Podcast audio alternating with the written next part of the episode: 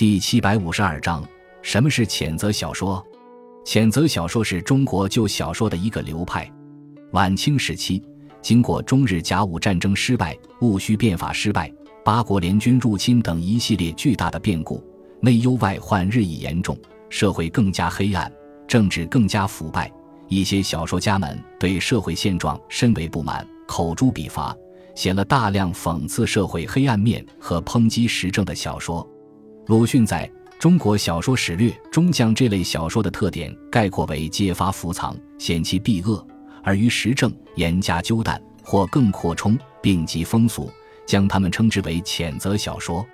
比较著名的谴责小说有李宝家的《官场现形记》，吴简人的《二十年目睹之怪现状》，刘鹗的《老残游记》和曾朴的《孽海花》。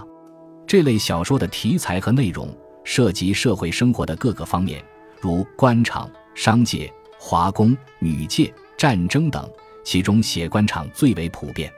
为了适应报刊连载的需要，谴责小说缺乏完整的构思和写作时间，